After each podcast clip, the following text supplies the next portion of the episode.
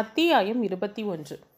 ஸ்ரீராம் தூங்கியதும் கட்டிலில் படுக்க வைத்த மதி சாருவின் எதிரில் வந்து அமர்ந்தாள். என்ன சாரு, உனக்கு தூக்கம் வரலையா என்று கேட்டவளை பார்த்தபடியே அமர்ந்திருந்தாள் சாரு. எனக்கு தூக்கம் வருது, சீக்கிரம் சொல்லு, என்ன பேசணும் என்று குழந்தையை பார்த்தபடி கேட்டாள். சப்தம் கேட்டு புரளும் ஸ்ரீராமை பார்த்ததும் சாரு பேச ஆரம்பிக்கும் முன்பே, குழந்தை தூங்கட்டும், நம்ம மாடியில் நின்று பேசுவோம் என சொல்லிவிட்டு குழந்தைக்கு போர்த்துவிட்டு விளக்கை அணைத்தவள் குழந்தை எழுந்தால் அழைத்தால் சத்தம் கேட்பதற்காக மாடிக்கு செல்லும் கதவை திறந்து வைத்துவிட்டு சற்று தள்ளி சென்று நின்றனர். அதே நேரம் மதியுடன் மேலே சென்ற சார் சாருவை பார்த்த லக்ஷ்மி அம்மா இருவருக்குமாக பாலை எடுத்து கொண்டு வந்திருந்தார்.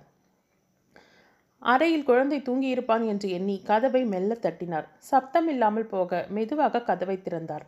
மாடிக்கு செல்லும் வழி திறந்திருப்பதை கண்டதும் அங்கே செல்ல முயன்றவரை சா சாருவின் கோபமான குரல் அங்கேயே தடுத்து நிறுத்தியது. ஏண்டி, நீ எப்படி இப்படி ஒரு கல்நெஞ்சுக்காரியாக மாறின?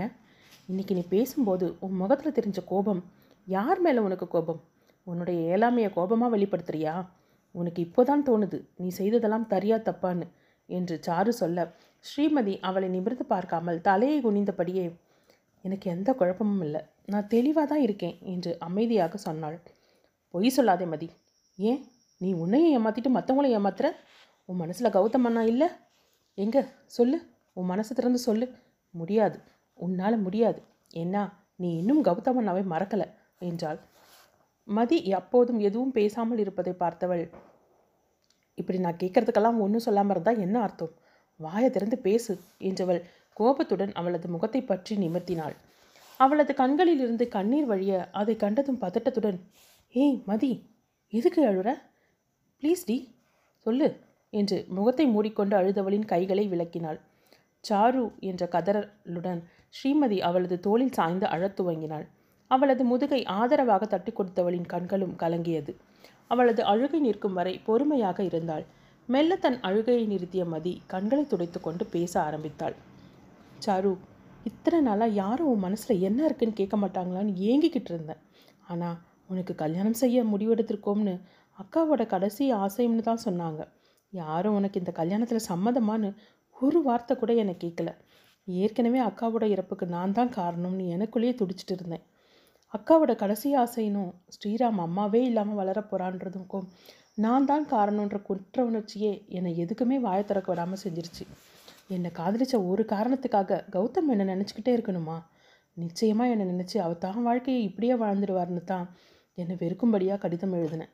ஆனால் என்னுடைய அந்த வே வேண்டுதல் கூட அந்த ஆண்டவனோட காதல வேலை என்னை எல்லா விஷயத்திலையும் தவிக்க வச்சே வேடிக்கை பார்க்குறார் என்றவள் தன் கண்களை அழுந்த மூடி ஆழ மூச்செடுத்து தன்னை சிறிது ஆசுவாசப்படுத்தி கொண்டாள்.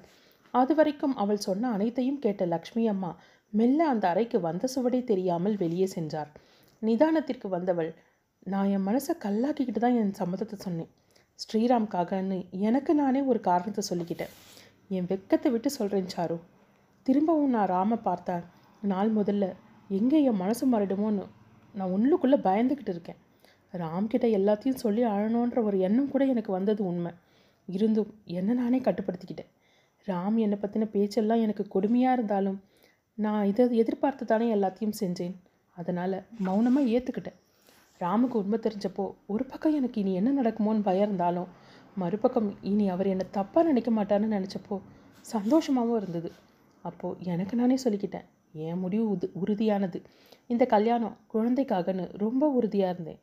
இப்போவும் அதே உறுதியோடு இருக்கேன் என்று அழுத்தமாக தன் நிலை நிலையில் அப்படியே நின்றாள். மீண்டும் அவள் சொன்னதையே சொல்வதை பார்த்தவதும், மதி, இது விளையாட்டுலடி வாழ்க்கை.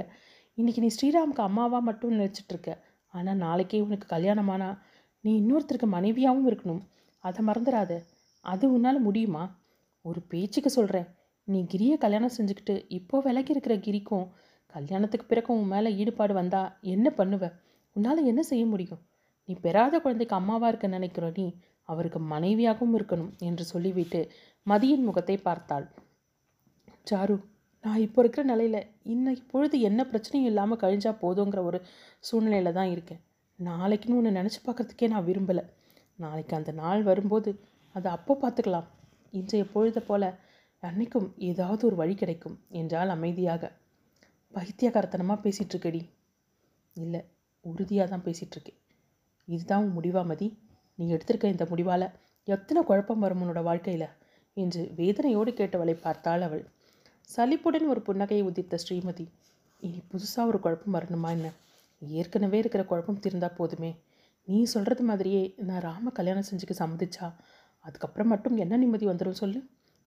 இது நீ நினைக்கிறது போல் அவ்வளவு எளிதான பிரச்சனை இல்லை. இதில் நான் மட்டும் தனியாக முடிவு எடுக்கிறது சிரமம். ஸ்ரீராம் நான் தான் அம்மாங்கிற நினைவில் இருக்கான். இப்போது நான் வேறு விதமாக முடிவெடுத்தா அது அவனுக்கும் பிரச்சனை. இது ரெண்டு குடும்பத்தை சேர்ந்த பிரச்சனை. ஸ்ரீராம பற்றின எந்த முடிவையும் நான் தனியாக எடுக்க முடியாது. அப்படியே நான் ராம கல்யாணம் பண்ணிக்கிட்டாலோ ஸ்ரீராம எங்களோட வச்சுக்க முடியுமா? அவனுக்கு உரிமையான அப்பா தாத்தா பாட்டின்னு அவங்க அதை அவனை விட் விட்டு கொடுப்பாங்களா? அதுக்காக அவனை கைவிட என்னால் ஒரு நாளும் முடியாது. உயிர் போகிற நிலையில் என் அக்காவுக்கு செஞ்சு கொடுத்த சத்தியம் ஒரு பக்கம் இருந்தாலும் இத்தனை நாள் அவனை என் சொந்த பிள்ளையாக எண்ணி வளர்த்துட்டேன். என் உயிர் போகிற வரைக்கும் அவன் எனக்கு மகனாக தான் இருப்பான். போதும் சாரு, என்னால் முடியல. நான் ரொம்பவே ஓஞ்சி போயிட்டேன். இனியும் எதையும் புதுசாக எதிர்கொள்கிற சக்தி எனக்கு சுத்தமாக இல்லை என்றவள் அப்படியே சுவர் போரமாக சாய்ந்து கண்களை மூடிக்கொண்டு அமர்ந்தாள். கலங்கிய விழிகளுடன் செய்வதறியாமல் நின்ற சாரு அங்கிருந்து செல்ல முயல, சாரு என்று உள்ளடங்கிய குரலில் அழைத்தாள். என்ன மதி என்ற இரு என்றவளின் இரு கரங்களையும் சேர்த்து பற்றி கொண்டாள் ஸ்ரீமதி. சாரு, நான் சொல்கிறத ராம்கிட்ட சொல்லிவிடு. இன்னும் என்னையே நினச்சிட்டு அவரோட வாழ்க்கையை வீணாக்கிக்க வேணாம். அவரை ஒரு நல்ல பொண்ணாக பார்த்து கல்யாணம் பண்ணிக்க சொல் என சொல்லிவிட்டு தன் கண்களை துடைத்து கொண்டவள் வேகமாக தன் அறைக்கு சென்று கதவை மூடிக்கொண்டாள். சில நொடிகள் அங்கேயே நின்றிருந்த சாரு தோட்டத்தை எட்டி பார்த்தாள். அப்போதும் கௌதம் அனைவருடனும் அமர்ந்து சிரித்து பேசி கொண்டிருப்பது கண்ணில் பட சோர்ந்த மனத்துடன் தன் அறைக்கு சென்றாள். ஸ்ரீமதி சாரு இருவரின் பேச்சையும் கேட்டுவிட்டு தன் அறைக்கு வந்த லக்ஷ்மி அம்மா வெகு நேரம் தன் மூத்த மகள் ஸ்ரீநிதியின் ஃபோட்டோவையே பார்த்து கொண்டிருந்தாள். தன் மூத்த மகளின் ஆசையை நிறைவேற்ற வேண்டும் என்ற எண்ணத்தில் தனது இளைய மகளின் வாழ்வை தானே தீர்மானித்து அவள் மீது எவ்வளவு பெரிய பாரத்தை இத்தனை நாட்களாக ஏற்றி வைத்து விட்டோம் என்று எண்ணி கலங்கினார். ஒரு மகளின் வாழ்க்கைதான் பாதியிலேயே முடிந்துவிட்டது. இவளது வாழ்க்கையாவது நன்றாக அமைய வேண்டும் என்றுதான் சிறிதும் அவளது விருப்பம் பற்றி கேட்காமல் முடிவெடுத்து விட்டோமே என்று கலங்கிக் கொண்டு இரவெல்லாம் உறக்கம் வராமல் தவித்தார். மறுநாள் அதிகாலையில் ஒரு திருமணத்திற்கு சுந்தரமும் பவானியும் கிளம்பி சென்று விட ஸ்ரீமதி தன் வேலைகளை கவனித்துக் கொண்டிருந்தாள். தேவி ஸ்ரீராமின் பின்னால் பால் டம்ளருடன் சுற்றி கொண்டிருந்தாள். ஜாகிங் முடித்து வந்த பிரகாஷும் கிரியும் ஹாலில் அமர்ந்து பேசிக் கொண்டிருந்தனர். அம்மா இன்னும் எழுந்து வரவில்லையே என்று எண்ணிக்கொண்டே தன் அன்னையின் அறைக்கு சென்று கதவை தட்ட சிறிது நேரம் உள்ளே சத்தமே இல்லை. அவள் கதவை திறந்து கொண்டு உள்ளே செல்ல அங்கு லக்ஷ்மி நெஞ்சை பிடித்து கொண்டு தாங்க முடியாத வேதனையில் முனகிபடி படுத்து கொண்டிருந்ததை கண்டதும், அம்மா என்னாச்சும்மா? அம்மா கண்ணை திறந்து பாருங்கம்மா, என்னை பாருங்கம்மா என்று கதறினாள். சப்தம் கேட்டு ஓடி வந்த பிரகாஷும் கிரியும் லக்ஷ்மி அம்மாவின் நிலையை கண்டு சிறிதும் தாமதிக்காமல் ஹாஸ்பிட்டலுக்கு அழைத்து சென்றனர். சிவகாமியும் விஸ்வநாதனும் கிரி காரை வேகமாக ஓட்டிச் செல்வதை பார்த்துவிட்டு ஏன் இப்படி அவசரமாக போக வேண்டும் என்று எண்ணிக்கொண்டே வெளியே வர கௌதமும் மாடியிலிருந்து இறங்கி வந்தான். தேவி குழந்தையுடன் வாசல் வரை சென்று விட்டு உள்ளே வருவதை பார்த்த சிவகாமி அவள் அருகில் சென்றார். பதட்டத்துடன் உள்ளே வந்தவள் சிவகாமியை பார்த்ததும் கண்கள் கலங்கின. என்ன தேவி, என்னாச்சு என கேட்டார். அண்ணியோட அம்மாவுக்கு நெஞ்சுவலி, அண்ணனும் பிரகாஷும் ஹாஸ்பிட்டலுக்கு கூட்டிகிட்டு போயிருக்காங்க. எனக்கு ரொம்ப பயமாக இருக்குது. அம்மாவும் அப்பாவும் ஒரு கல்யாணத்துக்கு போயிருக்காங்க. எனக்கு என்ன செய்யறதுன்னு தெரியலை என்று கூறி அழுதவளை ஆதரவாக தட்டி கொடுத்து தைரியம் சொன்னார். அவள் சொல்லும்போதே விஷயத்தை யூகித்த கௌதம் தயாராகி வந்தவன், அம்மா நீங்கள் தேவி கூடவே இருங்க, சாரு நீ குழந்தையை பார்த்துக்கோ என சொன்னவன் எந்த ஹாஸ்பிட்டல் என்று விசாரித்து கொண்டு சிவாவை மட்டும் தன்னுடன் அழைத்து கொண்டு புறப்பட்டான். அத்தியாயம் இருபத்தி இரண்டு. கௌதம் சிவாவுடன் ஹாஸ்பிட்டலை அடையும் போது மதியின் அம்மாவிற்கு தேவையான முதலுதவி நடந்து முடிந்திருந்தது. பிரகாஷும் கிரியும் சீஃப் டாக்டரை பார்க்க அவரது அறைக்கு சென்றிருக்க ஸ்ரீமதி அழுதபடி ஐசியூ வார்டின் அருகிலே இருந்த சோஃபாவில் அமர்ந்திருந்தாள். அவளை நோக்கி வந்த கௌதமின் கண்களில் சோஃபாவில் தன்னையே குறுக்கி கொண்டு தேறுதல் மொழி சொல்லக்கூட ஒருவரும் இல்லாமல் அழுதபடி அமர்ந்திருந்தவளை பார்க்க பார்க்க நெஞ்சம் கனத்தது. உலகில் எல்லா சோகத்தையும் ஒருங்கே தாங்கியிருந்தவள் போல தேம்பி அழுது கொண்டிருந்தவளை தன்னுடன் சேர்த்தனைத்து ஆறுதல் சொல்ல வேண்டும் என்று பரபரத்த மனத்தை சூழ்நிலை கருதி கட்டுப்படுத்தியவன் அவள் அருகில் சென்று மெதுவாக ஸ்ரீ என்று அழைத்தான். அவனது குரலை கேட்டதும் சடார் என்று நிமிர்ந்து பார்த்தவளின் கண்களில் இத்தனை நேரம் இருந்த பரிதவிப்பு கொஞ்சம் குறைந்து ஒருவித ஆறுதல் லேசாக பரவுவது அவனது கண்களில் துல்லியமாக புலப்பட்டது. அவனது அருகாமையும் கனிவான அந்த அழைப்பும் தன் வேதனை பாதியாக குறைவதை அவள் உணர்ந்தாள். ஆனாலும் அவனை கண்டதும் அவளது கண்ணீர் இருமட மாற குலுங்கி குலுங்கி அழத் துவங்கினாள். ப்ளீஸ் அழாதம்மா, அத்தைக்கு ஒன்றும் ஆகாது, தைரியமாறு, கண்ட்ரோல் யுவர் செல்ஃப் என மெல்லிய குரலில் அவளுக்கு ஆறுதல் சொல்லி கொண்டிருந்தான். சிவா சற்று தள்ளி நின்றிருந்தான். அவனை நிமிர்ந்து ஒரு பார்வை பார்த்தவள் தன்னை முயன்று கட்டுப்படுத்தி கொண்டாள். கிரியும் பிரகாஷும் எங்கே என்றான். டாக்டர்கிட்ட பேச போயிருக்காங்க என புடவை முந்தானையால் கண்களை துடைத்து கொண்டே கூறினாள். அடுத்த வார்த்தை அவன் பேச ஆரம்பிப்பதற்குள் கௌதம் என்று அழைத்து கொண்டே அங்கே வந்தான் கிரி. பின்னால் வந்த பிரகாஷ் அருகருகில் நின்று பேசிக்கொண்டிருந்த இருவரையும் ஆராய்ந்தபடி வந்தான். அத்தான் டாக்டர் என்ன சொன்னாங்க என்று அவளும் என்ன சொன்னாங்க என்று கௌதமும் ஒரு சேர கேட்டனர். செகண்ட் அட்டாக் கொஞ்சம் கவனமாக பார்த்துக்க சொல்லியிருக்காங்க, எப்படியும் பதினஞ்சு நாளாவது ஹாஸ்பிட்டலில் இருக்கணும் என்றான். செகண்ட் அட்டாக்கா என்று பயத்துடன் நின்றாள் அவள். வெளிரிய மதியின் முகத்தை பார்த்த கிரி, டோன்ட் வரி ஸ்ரீமதி, சரியான நேரத்தில் கொண்டு வந்துட்டோம், எந்த டென்ஷனும் இல்லாமல் பார்த்துக்கணும் பார்த்துக்கலாம் என்று சொல்லிக்கொண்டே அவளது கையில் தட்டி கொடுத்தான். அதை கண்ட கௌதம் கண்டும் காணாமல் நின்றிருந்தான். அடுத்த இரண்டு நாட்களில் ஐசியூவில் இருந்து தனி அறைக்கு மாற்றிவிட்ட போதும் கவனமாக பார்த்து கொள்ளும்படி சொல்லியிருந்தனர். தன் மகளை பார்த்ததும் அவளது கைகளை பிடித்து கொண்டு கண்கணங்கினார் லக்ஷ்மி. அதை கண்ட பவானி அவருக்கு ஆறுதல் கூறினார். மருந்தின் விளைவாக லக்ஷ்மி அம்மா தூங்கிய பிறகு மதியை அவர் அருகிலேயே இருக்கச் சொல்லிவிட்டு வெளியே வந்தார் பவானி. அன்னிக்கு பெரிய குறையே இன்னும் அவளுக்கு கல்யாணம் ஆகாமல் இருக்கிறது தான். அன்னி வீட்டுக்கு வந்ததோ முதல் வழியாக கல்யாணத்துக்கு நாள் பாருங்க என்றார் கணவரிடம். அதுவும் சரிதான், அடுத்த வாரம் நடத்தலான்னு இந்த நிச்சயதார்த்தமும் இப்போ செய்ய முடியாது, அவங்க வீட்டுக்கு வந்ததும் வர்ற நல்ல முகூர்த்தத்தில் கல்யாணத்தையே நேராக முடிச்சிருவோம் என்று இருவரும் பேசி முடிவெடுத்தனர். ஓரளவிற்கு உடல்நலம் தேறியதும் வீட்டிற்கு அழைத்து வந்தனர். சிவகாமியும் விஸ்வநாதனும் வந்து உடல் நலத்தை விசாரித்து விட்டு சென்றனர். லக்ஷ்மி ஹாஸ்பிட்டலில் இருந்த அந்த பதினைந்து நாட்களும் கௌதம் குடும்பத்தினர் செய்த உதவிக்கு கிரி வீட்டில் அனைவரும் நன்றி தெரிவித்துக் கொண்டனர். கௌதமும் மதியிடம் அதன் பிறகு பேச முயற்சிக்கவில்லை. இப்படியே முழுதாக ஒரு மாதம் ஓடிவிட்டது. சுந்தரம் ஒரு நாள் கிரியை அழைத்து கல்யாணத்திற்கு நாள் பார்க்கப் போவதாக சொன்னார். அவனும் சம்மதித்து விட, நாளையே நாள் நன்றாக இருப்பதால் தட்டு மட்டும் மாற்றிக்கொள்ளலாம் என்று தன் மனைவியிடமும் மகனிடமும் சொல்லிவிட்டு பிரகாஷிற்கு ஃபோன் செய்து விஷயத்தை சொன்னார். மறுநாள் காலையில் பிரகாஷ் தேவியுடன் வந்துவிட்டான். மதி தயாராகி கீழே வரும்போதே தேவியும் பிரகாஷும் ஹாலில் அமர்ந்து பவானியிடம் ஏதோ கேட்டு கேட்டு எழுதி கொண்டிருந்தனர். மதி இறங்கி வருவதை கண்டதும், வாங்க வாங்க அண்ணி, உங்களை தான் இன்னும் கொஞ்ச நேரத்தில் பார்க்க வரலான்னு இருந்தேன் என்றாள். என்ன தேவி, ஒரே சந்தோஷமாக இருக்க, ஏதாவது குட் நியூஸா என்று புன்னகையுடன் கேட்டாள். அவளது கையை பிடித்து அருகில் இழுத்து அமர்த்தி கொண்டாள் தேவி. ம் குட் நியூஸ் தான் சொல்ல போகிறேன், சொல்லட்டுமா என்றவள் குறும்புடன் சிரிக்க பிரகாஷும் பவானியும் சிரித்தபடி பார்த்து கொண்டிருந்தனர். மரியாதைக்குரிய என் அண்ணியார் எனக்கு முழு உரிமையுடன் அண்ணியாக போகிறாங்க என்று சிரித்தாள். புன்னகையுடன் அவள் சொல்வதை கேட்க ஆரம்பித்த மதியின் முகம் மெல்ல மெல்ல தனது புன்னகையை முற்றிலுமாக தொலைத்திருந்தாள். புலி வருகிறது வருகிறது என்றது போல இதோ வரும் அதோ வரும் என்று எண்ணியிருந்த கல்யாணமும் வந்துவிட்டதை எண்ணி தனக்குள் இருந்த கலக்கத்தை மறைக்க பெரும் பாட பாடுபட வேண்டியிருந்தது. எங்கே கண்களில் கண்ணீர் வந்து விடுமோ என்று எண்ணி தலையை குனிந்து கொண்டாள். அதை வெட்கம் என்று எண்ணிய தேவி, ம் அன்னைக்கு வெக்க வந்தாச்சு, பாவம் இதை பார்க்க அண்ணன் தான் இங்கே இல்லை என்று அவள் சிரிக்க, அவள் அங்கே அமர முடியாமல் எழுந்து தன் அறையை நோக்கி சென்றாள். அண்ணி வெக்கப்பட்டுக்கிட்டு ரூம்குள்ளேயே இருந்துடாதீங்க, சீக்கிரம் கிளம்புங்க, ஷாப்பிங் போகணும், நாளைக்கே நிச்சயதாம்பலம் ஆச்சேன், நான் உங்கள் ஃப்ரெண்ட் சூர்யாவுக்கு ஃபோன் செஞ்சு லீவ் சொல்லிடுறேன் என்று அவளே பேசிக்கொண்டிருந்தாள். தன் அறைக்கு வந்தவள் கண்களை மூடி சிறிது நேரம் அமர்ந்திருந்தாள். தானே விரும்பி ஏற்றிக்கொண்ட வாழ்க்கை, இனி அழுது பயனில்லை என தன்னையே தேற்றி கொண்டவள் வெளியே கிளம்ப தயாராகி தன் அக்காவின் ஃபோட்டோவின் முன்னால் நின்றாள். சிறிது நேரம் அந்த ஃபோட்டோவையே உற்று பார்த்து கொண்டிருந்தாள். அவளை தொலைபேசி அழைத்தது. அதில் சூர்யாவின் எண்ணை பார்த்ததும் எடுத்தாள். ஸ்ரீமதி, என்ன நடக்குது, இப்போ எதுக்கு இவ்வளோ அவசரமாக நிச்சயதார்த்தம் என்று சூர்யாவின் பதட்டமான குரல் கேட்டது.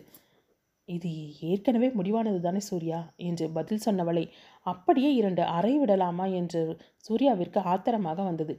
என்னடி, எல்லாம் முடிவு செஞ்சது தானே, அப்போது நான் நேரில் உன்னை பார்த்தா என்றவளை, என்னை ரெண்டு அறை அரைஞ்சிருப்ப அதானே என்றால் சாதாரணமாக.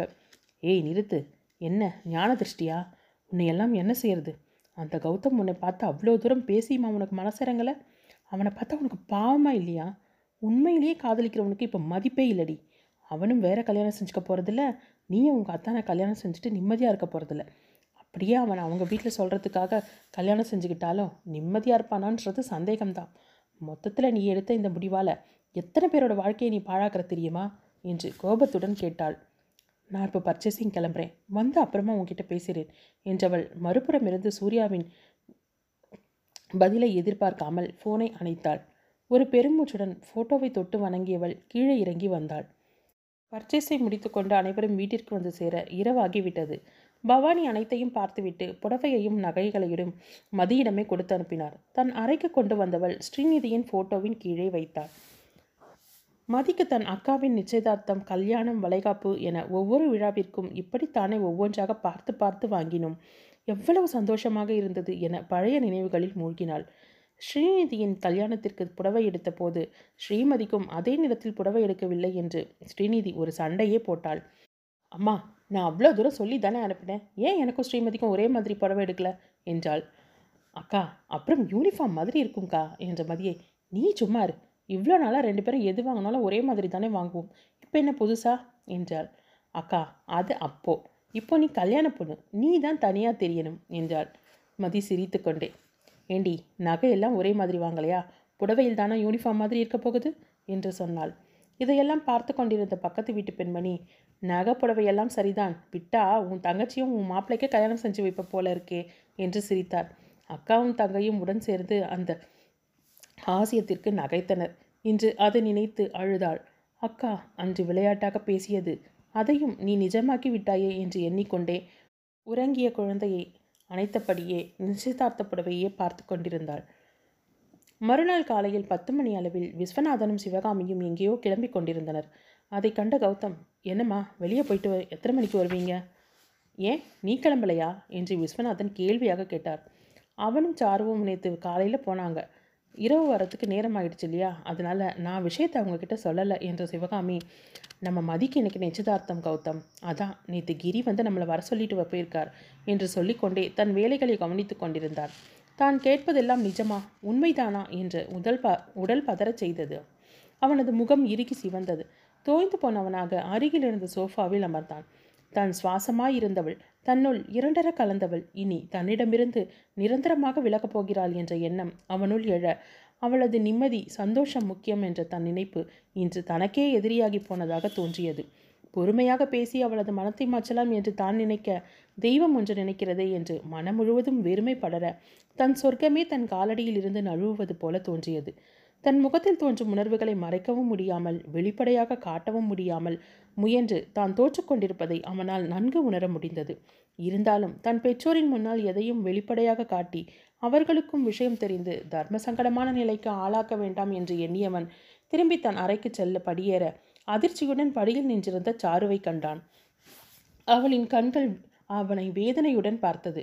அவளின் கண்ணோரம் ஈரம் கசியவா என்று அவளின் அனுமதிக்காக காத்திருந்தது. மனம் முழுவதும் ரணமாக எரிய தன் அறைக்கு சென்றவனை விஸ்வநாதனின் குரல் தடுத்தது.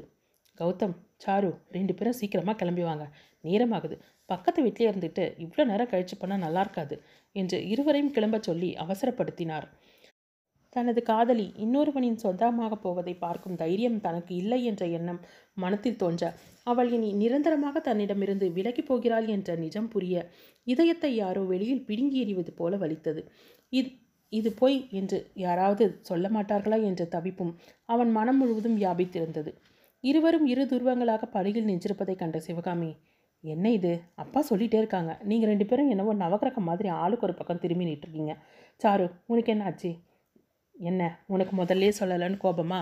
மதிக்கிட்ட அப்படியெல்லாம் கோபப்படாத, நேற்று முன் முந்தினந்தான் எல்லாமே முடிவு செஞ்சுருக்காங்க, மதிக்கே நேற்று தான் தெரியும், உன் கோபத்தை எல்லாம் மூட்டை கட்டிட்டு கிளம்புமா என்றார்.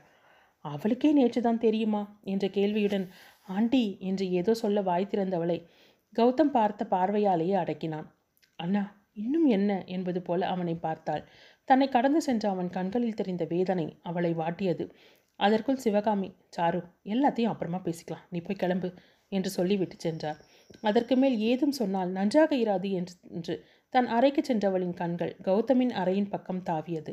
அவனோ உலகத்தில் இருக்கும் சோகமெல்லாம் தன்மேல் விழுந்ததைப் போல மௌனமாக அமர்ந்திருந்தான். சே, இந்த காதல் ஒரு மனிதனை எப்படியெல்லாம் புரட்டி போடுகிறது என்று நினைத்தவளுக்கு காதலின் மீதே வெறுப்பு வந்தது. சிறிது நேரத்தில் தயாராகி வந்தவரிடம், சாரு நீ ரெடியா, கௌதம் எங்கே? ரூமில் இருக்காங்க என்று ஒரு உணர்ச்சியே இல்லாமல் சொன்னாள். ஏண்டா, நான் அவ்வளோ தூரம் சொல்கிறேன், கிளம்பாமல் என்ன பண்ணிகிட்ருக்க என்று சொல்லிக்கொண்டே சிவகாமி கௌதமின் அறைக்கு செல்ல அம்மாவின் சப்தம் மேலே கேட்டதை கேட்டதும் வேகமாக எழுந்து வந்தான். அம்மா, கால் வலி முட்டு வலி ஒன்று பாக்கி இல்லை, இப்போ எதுக்கு நீங்கள் மேலே ஏறி வரீங்க என்று பாசமும் கோபமும் நிறைந்த குரலில் கேட்டான். சிரித்த சிவகாமி, உன்னால தானே நான் மேலே வந்தேன், நீ ஏன் ஒழுங்காக வந்திருந்தா நான் ஏன் வரப்போகிறேன் என்றார். அம்மா ப்ளீஸ், என்னால் அங்கெல்லாம் வர முடியாது, எனக்கு வேலை இருக்குது, நான் வெளியே கிளம்புறேன் என்று சொல்லி கொண்டிருக்கும் போதே கௌதம் என்று அழைத்தபடி சத்தியன் வேகமாக வீட்டினுள் வந்தான். தொடரும். அத்தியாயம் இருபத்தி இரண்டின் தொடர்ச்சி. வேகமாக கௌதமின் அறைக்கு வந்தவன் அங்கே சிவகாமியை கண்டதும் ஒன்றும் சொல்லாமல் ஒரு புன்னகை மட்டும் புரிந்தான். வாடாப்பா, நீயாவது உன் ஃப்ரெண்டுக்கு சொல்லு, பக்கத்து வீட்லேயே இருந்துக்கிட்டு நிச்சயதார்த்துக்கு வரமாட்டேன்னு சொன்னால் என்ன பிடிவாதம் இது, அவ்வளோ தூரம் வந்து சொல்லிட்டு போயிருக்காங்க, போகாட்டா நல்லாவா இருக்கும், அதுவும் இவ்வளோ குறுகின காலத்தில் அண்ணன் தம்பி மாதிரி பழகியாச்சு, இன்னைக்கு அவனுக்கு என்ன ஆச்சோ தெரியலை, காலையிலிருந்து எது சொன்னாலும் வாயை மூடிக்கிட்டு இருக்கான் என்று சத்தியனிடம் சொல்லிக்கொண்டே கீழே இறங்கி சென்றார்.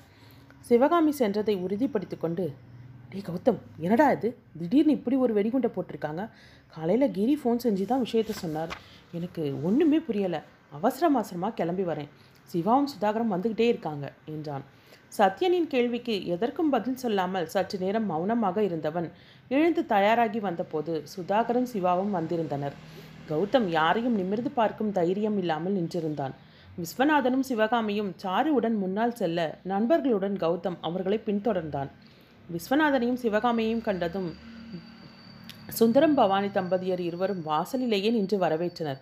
வாங்க வாங்க என்று வரவேற்ற பவானி, என்ன சாருமா, உன் ஃப்ரெண்டோட நிச்சயதார்த்தத்துக்கு நீயே லேட்டாக வரலாமா என்றார் உரிமையாக. புன்னகித்த சாருவின் பார்வை இவர்களை நோக்கி சிரிப்புடன் வந்த கிரியையும் பிரகாஷையும் கண்டதும் கோபத்தில் முகம் சிவக்க அவனது சட்டையை பிடித்து உழுக்க வேண்டும் போல் வந்த எண்ணத்தை முயன்று அடக்கி கொண்டாள். கிரியின் வரவேற்பை காதில் வாங்காமல் ஹாலில் அமர்த்திருந்த லக்ஷ்மியிடம் சென்றவள் அவரது நலனை விசாரித்துவிட்டு, மதி எங்கே ஆண்டி என்றாள். அதோ அந்த அறையில் இருக்காமா, போய் பாரு என்று அறையை காட்டினார். சின்ன மம்மிக்கு கல்யாணம் என்று சிரித்து கொண்டு வீட்டிற்கு இந்த பக்கமும் அந்த பக்கமுமாக ஓடிக்கொண்டிருந்த ஸ்ரீராம் சாருவின் மேல் மோதிக்கொண்டான். ஹாய் சாக்லேட் ஆண்டி என்று சிரித்த ஸ்ரீராமை தூக்கி கொண்டு மதி இருந்த அறைக்குள் சென்றாள். அறையில் தேவி மற்றும் சூர்யாவுடன் பேசிக்கொண்டிருந்த மதி சாருவை கண்டதும் எழுந்து நின்றாள். பட்டுப்புடவையில் எளிய அலங்காரத்துடன் நின்றிருந்தவளை பார்த்தபடி இருந்த சாருவை, வா சாரு, ஏன் அங்கே நின்னுட்ட என்ற மதியின் மீதிருந்து பார்வையை அகற்றாமல் அவள் அருகில் வந்தாள். சின்னமம்மி, இன்னைக்கு உங்கள் கல்யாணமா சின்னமம்மி என்று சொன்ன ஸ்ரீராமை மதி சாருவிடமிருந்து வாங்கி கொண்டாள். தேவி, ரெண்டு நாளாக இதையே சொல்லிகிட்ருக்க, ஒழுங்காக மம்மின்னு கூப்பிடுடு, யாரடா உனக்கு சின்ன மம்மின்னு சொல்லி கொடுத்தது என்று கேட்டாள். மதியின் கையில் இருந்து இறங்கியவன், நான் சொல்ல மாட்டேன்ப்பா, சொன்னால் இந்த சாக்லேட் ஆண்டி அப்புறம் எனக்கு சாக்லேட் கொடுக்க மாட்டாங்க என சொல்லிக்கொண்டே வெளியே ஓடினான். தேவி சாருவை ஒரு மாதிரியாக பார்க்க சூர்யாவோ கிளுக் என்று சிரித்து விட்டாள். சாரு ஒரு அசட்டு சிரிப்புடன் மதியை பார்க்க அவள் சாருவை முறைத்தாள். தேவியை பிரகாஷ் அழைக்க அவள் வெளியே சென்றதும் சாரு சூர்யாவை யார் என்பது போல பார்த்தாள். ஹலோ சாரு, நான் சூர்யா, எனக்கு உங்களை நல்லாவே தெரியும், என்ன பார்த்தது தான் இல்லை, மற்றபடி எனக்கு உங்களை எல்லாம் நல்லாவே தெரியும் என்று சொல்லி இருவரும் ஒருவரை ஒருவர் அறிமுகப்படுத்தி கொண்டனர். அங்கே வந்த தேவி மதியை அழைத்து வர சொல்வதாக சொல்லவும் மூவரும் ஹாலுக்கு சென்றனர். கிரிக்கும் பிரகாஷிற்கும் நடுவில் அமர்ந்திருந்த கௌதமை கண்ட சூர்யா, ஹலோ மிஸ்டர் கௌதம், எப்படி இருக்கீங்க என்று அவளையும் மீறி அவனை அங்கே கண்டதும் சப்தமாக கேட்டாள். சூர்யாவின் கௌதம் என்ற அழைப்பில் சட்டென நிமிர்ந்த ஸ்ரீமதியின் கண்களில் தெரிந்த கலக்கம், தடுமாற்றம், தவறு செய்த குழந்தை அம்மாவை பார்ப்பதும் கண்டதும் ஏற்படும் பயம், தவிப்பு என பல்வேறு பாவனைகளை அவளது கண்களும் முகமும் வெளிப்படுத்தின. சூர்யாவின் அழைப்பில் நிமிர்ந்த கௌதமோ மதியை மிதமான அலங்காரத்தில் கண்டதும் எங்கே தன்னையும் மீறி ஏதாவது நடந்துவிடுமோ என்று எண்ணி பார்வையை அவள் முகத்திலிருந்து அகற்ற நினைத்தாலும் அவனால் அது முடியவில்லை. என்ன சூர்யா, உங்களுக்கு கௌதம தெரியுமா என்று பிரகாஷ் கேட்டதும் சூர்யா, ம் ஒரு முறை எங்கள் ஸ்கூலுக்கு வந்திருக்காரே என்றாள். மதிக்கு பயத்தில் காது அடைத்து கொள்ள முகம் வெளிர சூர்யாவை பார்க்க கௌதமும் சூர்யாவை பார்த்து விழித்தான். ஓ, அன்னைக்கு மதியை நான் தான் ட்ராப் பண்ண சொன்னேன் என்று கிரி சொல்ல இருவருக்கும் அப்போது தான் மூச்சே வந்தது. சுந்தரமும் விஸ்வநாதனும் சேர்ந்து நிச்சய பத்திரிகை எழுதி முடித்துவிட்டு பூஜை அறையில் வைத்து எடுத்து கொண்டு வந்தனர். பெரியவர்கள் அனைவரின் முகமும் சந்தோஷத்தில் இருக்க கௌதமும் ஸ்ரீமதியும் இறுகிய முகத்துடன் அமர்ந்திருந்தனர். நண்பர்களும் அவர்களை பார்த்து வேதனையுடன் அதை மறைக்க சிறு புன்முறுவலுடன் அமர்ந்திருந்தனர். சுந்தரம் நிச்சய பத்திரிகையை படிக்க ஆரம்பித்ததும் வெளியே செல்ல முயன்ற கௌதமை பிரகாஷ் தடுத்து அமர வைத்தான். கொஞ்சம் இருப்பா, நிச்சயம் முடியட்டும், மாப்பிள்ளைக்கு ஒரு வாழ்த்து சொல்லிட்டு வேலை பார்ப்போம் என்று சொல்லி அவனை நகர விடாமல் அமர வைத்தான். கௌதமின் நிலையோ அங்கே அமரவும் முடியாமல் எழுந்து வெளியே செல்லவும் முடியாமல் தவித்து கொண்டும் துடித்து கொண்டும் இருந்தான். ஸ்ரீமதிக்கோ இவ்வளவு நாள் இருந்த தைரியம் எல்லாம் ஒரே நாளில் வடிந்து விட்டது போல நெஞ்சில் நடுக்கம் படர அமர்ந்திருந்தாள். எதிரில் அமர்ந்திருந்த கிரியின் பார்வை தன் மீதே நிலைத்திருந்ததை அவளால் நன்றாகவே உணர முடிந்தது. சுந்தரம் மணமகளின் பெயரை படித்து முடித்துவிட்டு மணமகனின் ப பெயரை படிக்கும் நேரம், அப்பா ஒரு நிமிஷம் என்று அங்கிருந்து எழுந்தான் கிரி. திடீரென என்ன ஆயிற்று என்று கௌதம் முதல் அனைவரும் அவனை பார்த்தனர். அவன் ஸ்ரீமதியின் எதிரில் சென்று நிற்க சட்டென தானும் எழுந்து நின்றாள் அவள். அவளை பார்த்து ஒரு தலையசையுடன், ஸ்ரீமதி, நான் நேரடியாக கேட்குறேன், உனக்கு என்னை கல்யாணம் செஞ்சுக்க சம்மதமா? நீ இப்போ எல்லார் முன்னாலும் உன் சம்மதத்தை சொல்லு என்றான் அழுத்தமான குரலில். ஒரு நொடி திடுக்கிட்டவள் சமாளித்து கொண்டு, எனக்கு சம்மதம் என தலையை குனிந்து கொண்டே சொன்னவளின் குரல் தழுதழுத்தது.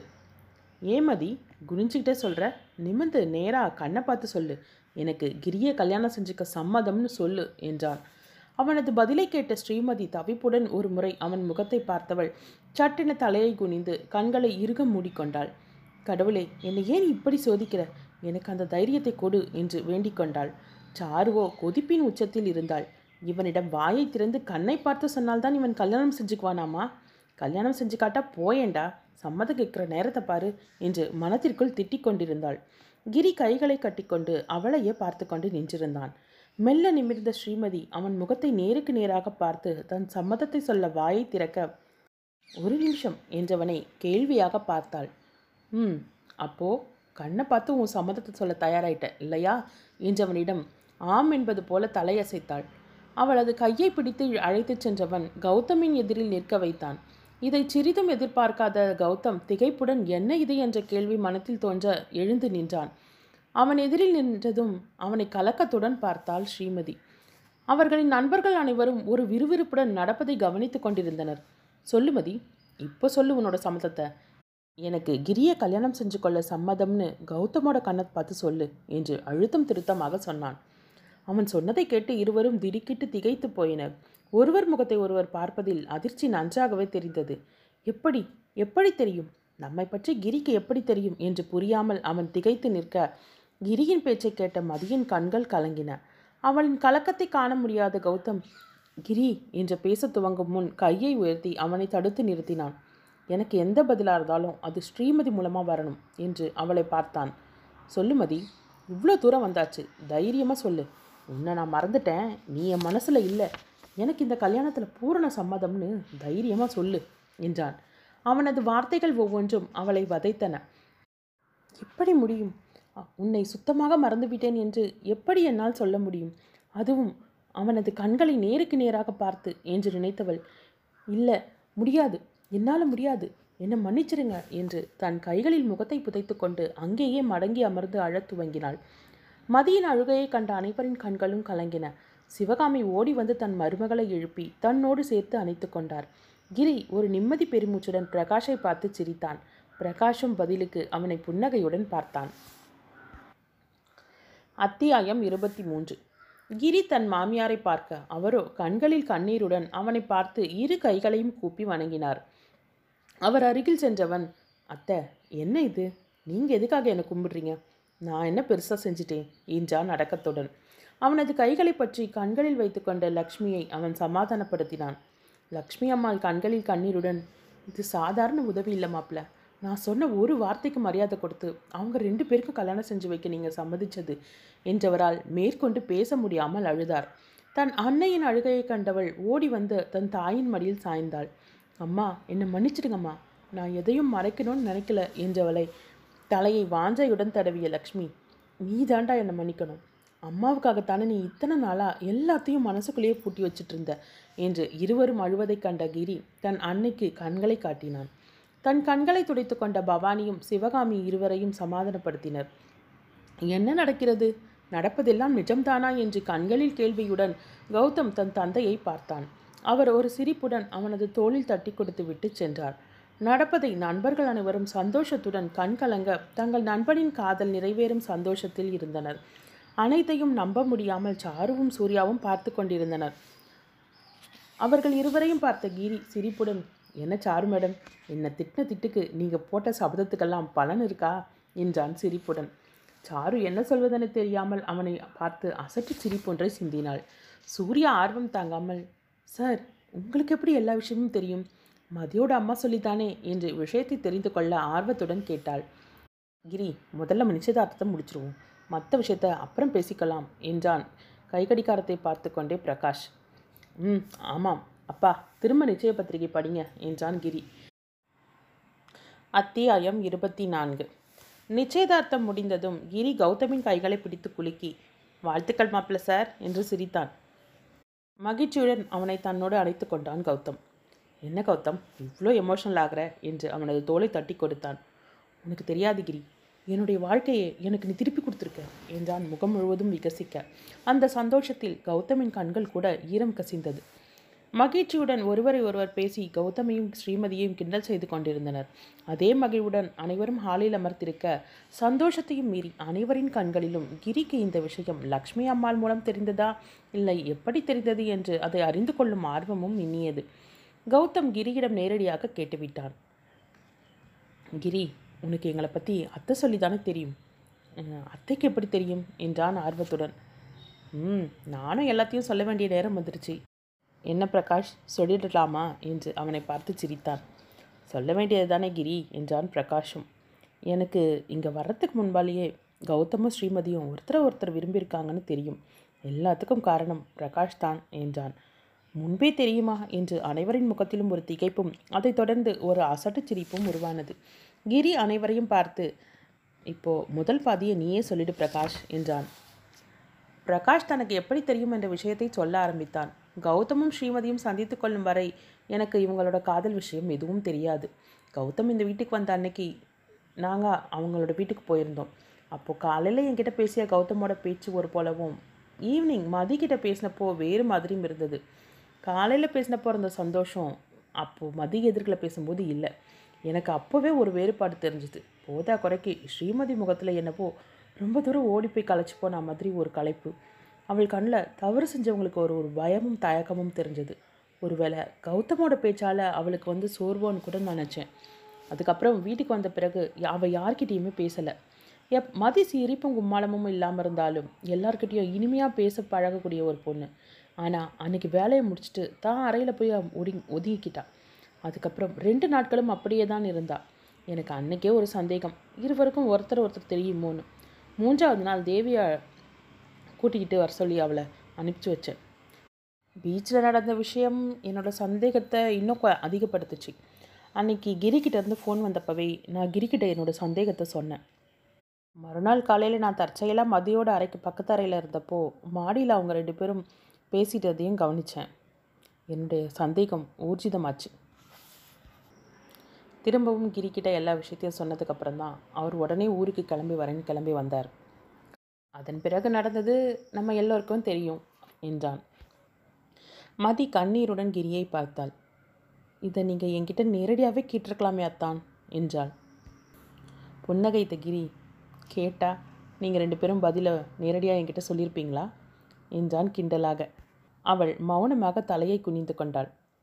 எனக்கு ஒரு விஷயம் மட்டும் சொல்லு மதி என்றான். என்னத்தான் என்றாள் மெதுவாக. நீ ஏன் இந்த முடிவுக்கு சம்மதம் சொன்ன? தயங்கியபடி கௌதமை பார்த்தாள். சொல்லு என்பதை போல கௌதமும் தலையை அசைத்தான். முதல்ல அம்மாவோட உடல்நிலை, அப்புறம் ஸ்ரீராம், என்னால் தான் இப்படி ஆயிடுச்சுன்ற ஒரு குற்ற உணர்ச்சி, இதுக்கு மேலே என் அக்காவோட கடைசி ஆசை, அவளுக்கு நான் செஞ்சு கொடுத்த சத்தியம் என்று சொல்லும்போதே கண்களில் வேதனையுடன் நீரும் கசிந்தது. கௌதம் அவளை தோளோடு சேர்த்து அணைத்து ஆறுதல் சொன்னான். என்று சலிப்புடன் சிரித்தான் கிரி. மதி, ஒருத்தர் இறந்து போகிறப்போ அடுத்தவங்களை பற்றி யோசிக்கிற நிலைமையில் இருக்க மாட்டாங்க. ஸ்ரீநிதி அந்த நேரத்தில் எனக்காகவும் ஸ்ரீராமுக்காகவும்னு எடுத்த முடிவை அதை சொல்லி நம்மளையும் அந்த சங்கடத்தில் ஆழ்த்திட்டா. அதை நான் அவளை தப்பு சொல்லலை, அவளோட சூழ்நிலை அந்த மாதிரி. ஒருத்தரோட ஆசை கடைசி ஆசைன்றதுக்காக உயிரோடு இருக்கிற நாமெல்லாம் நம்மளோட ஆசைகளையும் கனவுகளையும் நமக்குள்ளே புதைச்சிக்கிட்டு வெளியே ஒரு வாழ்க்கையும் உள்ளே புழுங்கிட்டு இருக்கணும்னு அவசியமா என்ன? எனக்கு ஆரம்பத்துலேருந்தே இந்த ஏற்பாடு பிடிக்கலை. உடனே எந்த முடிவும் எடுக்கக்கூடாதுன்னு தான் நான் பேசாமல் இருந்தேன். அம்மா என்கிட்ட முதல்ல இந்த விஷயத்தை பேசும்போது நான் கேட்ட ஒரே கேள்வி, ஸ்ரீமதி கிட்ட இதை பற்றி பேசி அவளோட சம்மதத்தை கேட்டிங்களான்னு தான் என்றதும் ஸ்ரீமதியை பார்த்து புன்னகைத்தான். அவள் ஒருவித சங்கடத்துடன் சாருவை பார்த்துவிட்டு தலையை கவிழ்ந்து கொண்டாள். அதை கண்ட கிரி, நீ ஏன் சங்கடப்படுற? நான் இப்படி சொன்னது உனக்கு தெரிஞ்சிருக்காது. நீ அப்போவே என்கிட்ட ஒரு வார்த்தை கௌதம பற்றி சொல்லியிருக்கலாம். எனக்கும் அந்த நேரம் உன்கிட்ட பேச தயக்கமாக இருந்துச்சு. உன்னோட சம்மதம் கிடைச்சதும் எனக்கு என்ன சொல்கிறதுன்னு புரியலை. அப்போ தான் என் பிஸ்னஸ் விஷயமாக வெளிநாடு போகிறது முடிவெடுத்தேன். அப்படியே பேசி அப்பா கிட்ட சம்மதமும் வாங்கிட்டு கிளம்பினேன். குழந்தையை பிரிஞ்சு போகிறது ஒரு கஷ்டம்னாலும் அந்த நேரம் எனக்கு தனிமை தேவையாக இருந்தது. ஸ்ரீநிதியோட நினைவிலிருந்து வெளியே வர எனக்கு அவகாசம் தேவைப்பட்டது. சில மாதங்களில் தேவியோட கல்யாணத்துக்காக வந்தேன். பிரகாஷ்டம் எனக்கு இந்த திருமணத்தில் சம்மதம் இல்லை, ஆனால் வீட்டில் எடுக்கிற முடிவை என்னால் மீற முடியலைன்னு சொன்னேன். ஸ்ரீமதி என்னால் நிச்சயமாக ஸ்ரீநிதியோட இடத்துல வைக்க பார்க்க முடியாது. அவளுக்கு வேறு ஏதாவது நல்ல மாப்பிள்ளை பார்க்கும்படியும் சொல்லிட்டு தான் போனேன். பிரகாஷும் நான் இந்த பொறுப்பை ஏற்றுக்கிறேன்னு எனக்கு சத்தியம் பண்ணி கொடுத்தாரு. ஒருவேளை அவளுக்கு வேறு யாரையாவது பிடிச்சாலும் உடனே எனக்கு தெரியப்படுத்தணும்னு சொல்லியிருந்தேன். என்னை மன்னிச்சிடுங்க தான் என்று உண்மையான வருத்தத்துடன் சொன்னாள் மதி. இல்லை மதி, ஒரு வகையில் நான் தான் உனக்கு தேங்க்ஸ் சொல்லணும். என்னை இப்படி ஒரு இக்கட்லேருந்து நீ காப்பாற்றியிருக்க. உனக்கும் எனக்கும் அப்படியே கல்யாணம் நட நடந்திருந்தாலும் அது ஸ்ரீராமுக்காக மட்டுமா தான் இருந்திருக்கும். ஏன்னா எனக்கு நீயும் தேவியும் ஒன்று தான். சொல்லப்போனால் உன்னை என்னோட மகளாக தான் நான் நினச்சிருந்தேன் என்றவன் ஈரம் கசிந்து தன் கண்களை துடைத்து கொண்டான். அனைவருக்குமே அந்த கடைசி வாக்கத்தை கேட்டு ஸ்தம்பித்து போயினர். கண்களை துடைத்து கொண்டு சிறிது அமைதியாக இருந்தவன், மதி, உன்னுடைய அக்கா என்னோட வாழ்ந்தது கொஞ்சம் குறுகிய காலம்தான். அதில் அவள் என்கிட்ட பேசினதில் பாதி உன்னை பற்றினது. அவளுக்கு நீ மகள்ஸ்தானங்கிறது உனக்கு நல்லாவே தெரியும். என்னுடைய மனைவிக்கு மகள்ஸ்தானத்தில் இருக்கிறவளை நான் வேறு எப்படி நினைக்க முடியும்? நீ உன் அக்காவோட ஒரு குழந்தையோட நலனுக்காக நினைக்கும்போது நான் அவளுடைய இன்னொரு குழந்தையோட நலனை நினைக்க மாட்டேனா என்று தன் மனத்தில் இருப்பதை வெளிப்படையாக சொன்னதும் ஸ்ரீமதி எழுந்து சென்று அவன் காலிலேயே விழுந்து விட்டாள். எழுந்திருப்பான், நீ எப்பவும் சந்தோஷமாக இருக்கணும், அதுதான் எங்களுக்கு வேணும் என்றவன் கௌதமை அழைத்தான். கௌதம், இனி ஸ்ரீமதி உன்னோட பொறுப்பு. அவளை நீ பத்திரமா பார்த்துக்கணும், அந்த நம்பிக்கை எனக்கு இருக்குது. இருந்தாலும் ஒரு அண்ணன் ஸ்தானத்திலிருந்து சொல்கிறேன், மதிய நல்லபடியாக வச்சுக்கோ என்றான். கண்டிப்பாக கிரி, அது என்னோட கடமை என்றவன் அழுது கொண்டிருந்த ஸ்ரீமதியின் தோலை தட்டி கொடுத்தான். மதியின் அருகில் வந்த பவானி, மதிமா அழாதுடா, நீ சந்தோஷமாக இருக்கணும் தானே இவ்வளோ பாடும். உன் நல்ல மனசுக்கு எல்லாம் நல்லபடியாக நடக்கும் என்றவர் சிவகாமியிடம். சிவகாமி, மதி எனக்கு பொண்ணு மாதிரி தான். அவளை இனி உன் மருமகளாக இல்லாமல் மகள் மாதிரி பார்த்துக்கோ என்று கண் கலங்க லக்ஷ்மி அம்மாவிற்கு பேச வார்த்தைகள் வராமல் தடுமாறினார். அவரது கைகளை பற்றிய சிவகாமி, நீங்கள் பொறாமப்படுற அளவுக்கு என் மருமகளை நான் பார்த்துக்குவேன் என்று சொன்னார் புன்னகையுடன். அனைவரும் ஆனந்த கண்ணீரை உதிர்க்க சாருவோ கிரியை பார்த்த பார்வையில் இருந்த குரோதம் மறைந்து கனிவு தோன்றியிருந்தது. விருப்பிற்கும் வெறுப்பிற்கும் இடையில் இருந்த சிறு இழை அருந்து கிரியின் மீது இருந்த அவளின் வெறுப்பு முழுவதும் அவள் மனத்தில் காதலாக கனிந்திருந்தது. கௌதமிடம் பேசி சிரித்துக்கொண்டே திரும்பிய கிரியின் பார்வை சாருவிடம் செல்ல கண்களில் இமைகள் நனைந்திருக்க அவனை பார்த்து கும்பிட்டவளின் உதடுகள் சாரி என்ற சொற்களை உதிர்த்தது. கிரி ஒரு புன்னகையுடன் அங்கிருந்து நகர்ந்தான். கண்களை துடைத்து கொண்டு நிமிர்ந்தவளின் அருகில் வந்த சத்தியன், சாரு என்றான் மெல்ல. என்ன என்று கேட்டவளின் குரல் தழுதழுத்திருந்தது. சொல்லலியா என்றான் வெறுமினை. என்ன சொல்லணும்? சொல்லலியான்னு வெறுமினை கேட்டா என்ன சொல்கிறது என்றாள். சத்தியன் கிண்டலாக, என்கிட்ட யாரோ சொன்னாங்க, எனக்கு பிடிச்சிருந்தா நேரடியாக நானே போய் ப்ரப்போஸ் பண்ணிடுவேன்னு, அதேன்னு கேட்டேன். கிரிக்கிட்ட சொல்லலையா என்றான். ஒரே பார்வையில் தன்னை கண்டு கொண்டானே என்று சாருவின் முகம் சிவக்க, ஐயோ சத்யன், நான் சும்மா விளையாட்டுக்கு சொன்னேன் என்று வெட்கத்துடன் சிரித்து கொண்டே கிரியை பார்க்க அவனோ சூர்யாவுடன் மும்முரமாக பேசிக்கொண்டிருந்தான். தன்னை பார்க்காமல் என்ன பேச்சு வேண்டி கிடக்கு என்று செல்ல கோபம் அவளுக்கு எட்டி பார்த்தது. சீ, இந்த கிரி ரொம்ப மோசம். சாருவை பார்க்காம அங்கே என்ன பேச்சு? இல்லை சாரு என்று சத்யன் மீண்டும் சாருவின் காலை வாரினான்.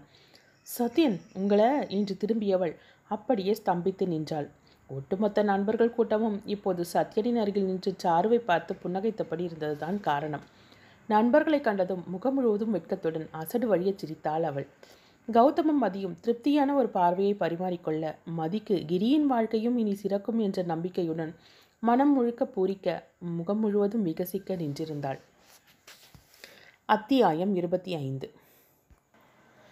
பெரியவர்களின் ஆசீர்வாதம், தன் நண்பனின் காதல், கைகூடிய மகிழ்ச்சி, சாருவின் காதல் பார்வை. ஆனால் அதை சற்றும் உணராத கிரி.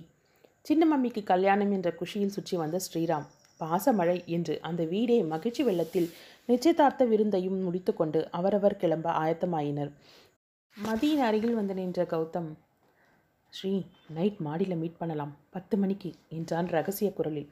சுற்றிலும் பார்வையை சுழல விட்டவள், ம் நான் வரமாட்டேன் என்றாள். ஏய் அல்டி, நீ வர, நான் ஒன்று கொடுக்கணும் என்றான் சிரிப்புடன். சட்டையின தன் கன்னத்தை தொட்டு பார்த்து கொண்டாள். அவன் சிரிப்புடன், உனக்கு ரொம்ப நினைப்பு, நீ நைட்டு வா, நான் என்ன கொடுக்குறேன்னு அப்புறம் பார் என்றான். விளையாடாதீங்களாம், எதுவாக இருந்தாலும் நீங்கள் கல்யாணத்துக்கு பிறகு கொடுங்க, நான் வாங்கிக்கிறேன் என்று சொல்லும் போதே அவளை நோக்கி சிவகாமி வந்தார். தன் அம்மா வருவதை பார்த்த கௌதம் அதற்கு மேல் ஏதும் பேசாமல் நிற்க, மதியின் அருகில் வந்தவர், நான் வரேண்டா மதி என்று அவளது கன்னத்தை வழித்து திருஷ்டி கழித்து அவளிடம் விடைபெற்று கொண்டு கிளம்பினார். கௌதமும் கிளம்பினான். ஸ்ரீ பத்து மணி என்றார். ராம் என சினுங்களாக சொன்னவளை பார்க்காமல் மீண்டும் பத்து மணி மாடியில் என்று சொல்லிவிட்டு அனைவரிடமும் விடைபெற்று கொண்டு கிளம்பினான். கௌதமின் பெற்றோர் டைனிங் ஹாலில் நின்று மனநினைவுடன் பேசிக்கொண்டிருக்க கௌதம் நேராக அவர்களின் வந்தவன் நெடுஞ்சான் கிடையாக அவர்கள் காலில் விழுந்தான். இதை சற்றும் எதிர்பார்க்காதவர், நல்லாரடா கண்ணா என்றபடியே விஸ்வநாதன் தன் மகனை தூக்கி நிறுத்தினார் சந்தோஷத்துடன். அவனது விழிகள் கலங்கின. எதுக்கு இப்போ ஆனந்த கண்ணீர், சந்தோஷமா இரு, நீ நினச்ச பொண்ணையே கல்யாணம் செஞ்சுக்கிற. வாழ்க்கையில் எத்தனை பேருக்கு இப்படி அமையும்? மூணு வருஷம் கழிச்சு எங்கள் பழைய கௌதமை பார்க்க எவ்வளோ சந்தோஷமாக இருக்குது தெரியுமா? உன்னுடைய சந்தோஷத்துக்காக நாங்கள் என்ன வேணாலும் செய்வோம். எங்களுக்கு முதல்லையே மதி தான் நீ விரும்பின பொண்ணுன்னு தெரிஞ்சிருந்தா நாங்களே போய் பேசியிருப்போம். கிரி வந்து எங்ககிட்ட பேசினதும் முதல்ல எங்களுக்கு ஒன்றுமே புரியலை, முழு விவரமும் தெரிஞ்ச பின்னு தான் மனசு ரொம்ப நிம்மதியாக இருந்தது என்றார். எங்கே உன் கல்யாணத்தை பார்க்கவே முடியாதோ, பேரம்பேத்தியை கொஞ்சாமலேயே எங்கள் வாழ்க்கை முடிஞ்சிட்டு போயிடுமோன்னு ஒவ்வொரு நாளும் நான் பட்ட வேதனை கொஞ்சம் நஞ்சம் இல்லை. நல்ல நேரத்தில் ஆண்டவன் கண்ணை திறந்தான் என சொல்லிக்கொண்டே தன் கண்களை துடைத்து கொண்டாள் சிவகாமி. அம்மா ப்ளீஸ் அழாதீங்க, நான் உங்களை எந்த அளவுக்கு வேதனைப்படுத்தி இருக்கேன் என்றான் வருத்தத்துடன். இல்லடா ராஜா, எங்கள் சந்தோஷமே நீயும் அதிகம் சந்தோஷமாக வாழணுங்கிறது தான் என்று விஸ்வநாதன் தன் மகனை தோளோடு அணைத்து தட்டி கொடுத்தார். போய் கொஞ்ச நேரம் ரெஸ்ட் எடுப்பா என்று அவனது அறைக்கு அனுப்பி வைத்தார். தன் அறைக்கு வந்து படுத்தவனுக்கு சந்தோஷத்தில் உறக்கம் பிடிக்கவில்லை. மனம் முழுவதும் சந்தோஷ மின்னல்கள் அடிக்க தன் வருங்கால இணையை நினைத்து உறங்காமல் கனவில் ஆழ்ந்தான். கிரி தன் ஆ அலுவலக அறையில் அமர்ந்து வேலை செய்து கொண்டிருக்க ஸ்ரீமதி மெல்ல கதவை தட்டி உள்ளே வர அனுமதி கேட்டாள். வா ஸ்ரீமதி, என்ன முக்கியமான விஷயம், ஏதாவது பேசணுமா, கௌதமை பார்த்து பேசணுமா என்று சிரிப்புடன் கேட்டான். அதெல்லாம் இல்லை, நான் உங்ககிட்ட தான் பேச வந்தேன் என்றாள் தயக்கத்துடன். அவளே என்ன விஷயம் என்று சொல்லட்டும் என்று காத்திருந்தான். தனது பதட்டத்தை மறைத்தபடி, அத்தா நான் நேரடியாகவே கேட்குறேன், உங்களுக்காக இல்லைனாலும் அத்தம் அம்மாவுக்காக நீங்கள் ஏன் ரெண்டாவது கல்யாணம் செஞ்சுக்கக்கூடாது என்று தைரியத்தை வரவழைத்து கொண்டு கேட்டுவிட்டு சற்று பயத்துடனேயே கிரியை பார்த்தாள். என்ன மதி, பொண்ணை ஏற்கனவே பார்த்துட்டியா, இல்லை இனிதான் பார்க்கணுமா என்றான் ஒரு மாதிரி கடினமான குரலில். ஐயோ இல்லைத்தா, உங்களுக்கு அபிப்பிராயத்தை கேட்கலான்னு தான் என்று மென்று விழுங்கினாள். சற்று நேரம் அந்த அறையின் ஜன்னல் அருகில் சென்று நின்றவன் ஒரு பெருமூச்சுடன் அவளை திரும்பி பார்த்தான். நானும் மனுஷன்தான், சாமியார் இல்லை, எனக்கும் ஆசை பாசம், என் குடும்பம்னு இருக்கணும்னு ஆசை எல்லாமே இருக்குது. ஆனால் என்னை கல்யாணம் செஞ்சுக்கணும்னா அந்த பொண்ணுக்கு பொறுமை ரொம்ப முக்கியம். அப்பா அம்மாவை அனுசரித்து போகணும், ஸ்ரீராம தன்னோட குழந்தையாக பார்த்துக்கணும். எல்லாத்துக்கும் மேலே நீயும் அத்தையும் எனக்கு முக்கியம், உங்கள் உறவையும் அவள் இயல்பாக எடுத்துக்கணும். அப்படி ஒரு பொண்ணு கிடைச்சா கல்யாணத்தை பற்றி யோசிக்கிறேன் என்று உறுதியான குரலில் தனது முடிவை சொன்னான். அவன் சொன்னதை கேட்டு யோசனையுடன் திரும்பிச் செல்ல முயன்றவளை ஸ்ரீமதி என்று அழைத்தான்.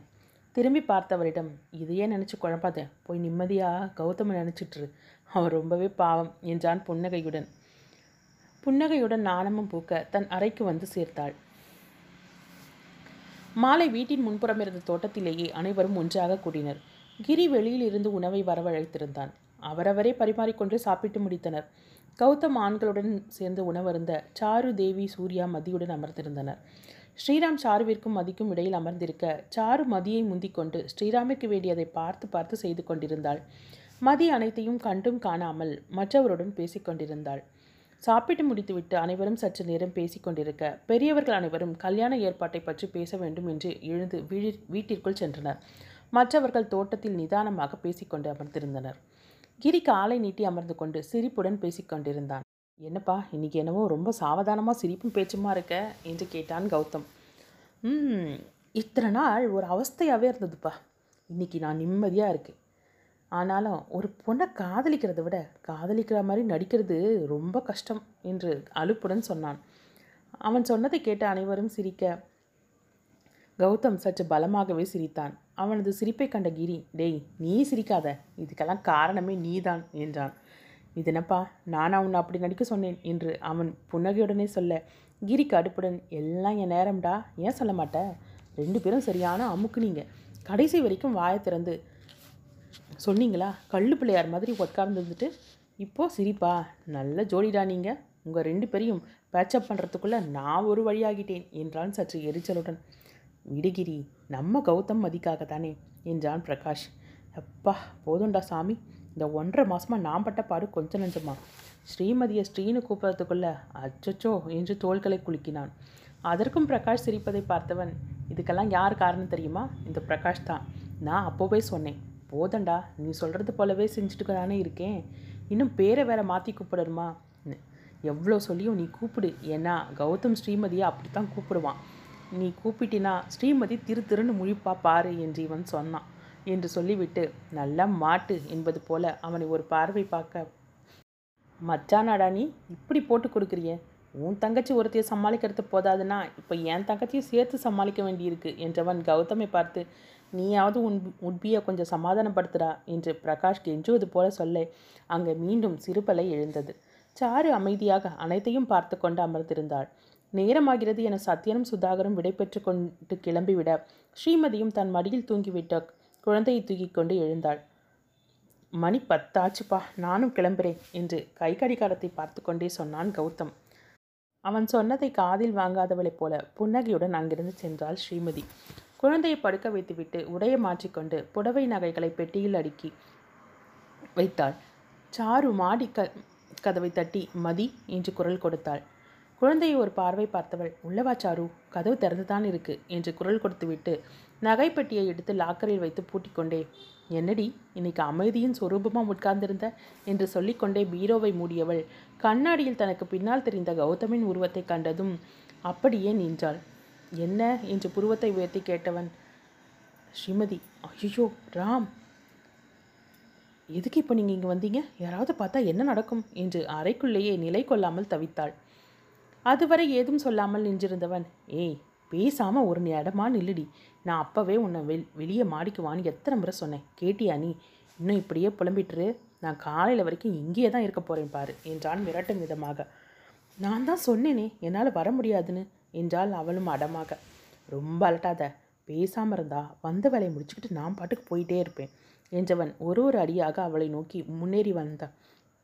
வர அவள் பின்னாலேயே சென்று பீரோவில் மோதி நின்றாள். மெல்ல அருகில் வந்தவன், கண்ணமுடு என்றான் ரகசியம் பேசுவதைப் போல. ம் என்றவளின் அருகில் இன்னும் நெருக்கியதும் பயத்துடன் சட்டென கண்களை மூடிக்கொண்டாள். இதயம் தடக் தடக் என ராஜதானி எக்ஸ்பிரஸ் வேகத்திற்கு ஈடு கொடுத்தது வேகமாக அடித்து கொண்டது.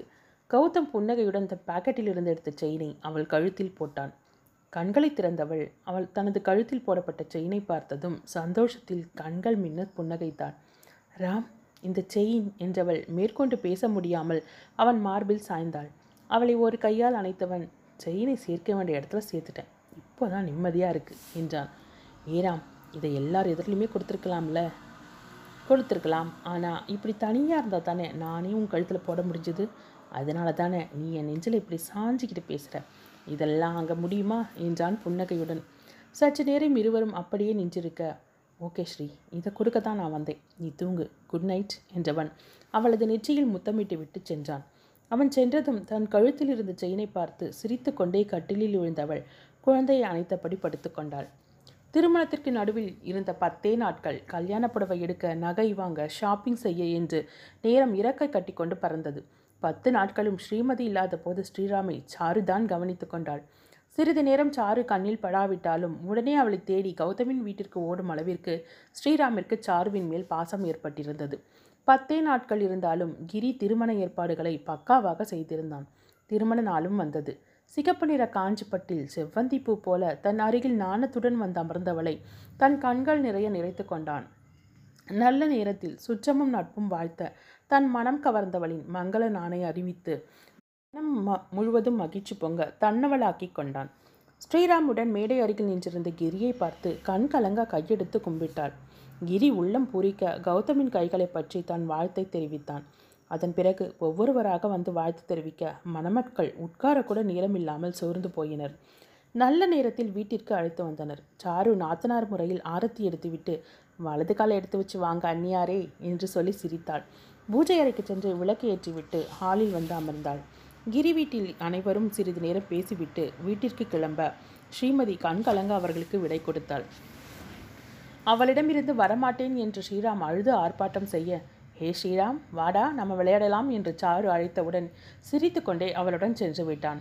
ஸ்ரீமதியும் புன்னகையுடன் கௌதமை பார்க்க அவனும் சிரித்து கொண்டான். மாலையில் வரவேற்பும் அமர்க்கலமாய் நடந்து முடிந்து வீட்டிற்கு வந்து சேர்ந்தனர். கௌதம் முதலிலேயே சொல்லிவிட்டான், ஆடம்பரமாக அலங்காரமாக ஏதும் செய்ய வேண்டாம் என்று. சிவகாமியும் சரி என்று ஒப்புக்கொண்டார். மதி அன்று இரவு சாருவின் அறையில் அமர்ந்து பேசிக்கொண்டிருந்த போது, ஸ்ரீராம் தூங்குற நேரம் சாரு என்ன செய்கிறானோ என்று சொல்லி கொண்டிருக்க, சின்னமம்மி என்று அழுகையுடன் மாடி வழியாக கௌதமின் வீட்டை நோக்கி ஓடி வந்தான் ஸ்ரீராம். கிரி அவன் அது பின்னாலேயே வந்தான். ஸ்ரீராம் என்ற அழைப்புடன் மதி வேகமாக மாடிக்கு வந்தாள். அவளை கண்டதும் குழந்தை நேராக ஓடி வந்து அவளது கால்களை கட்டி கொண்டான்.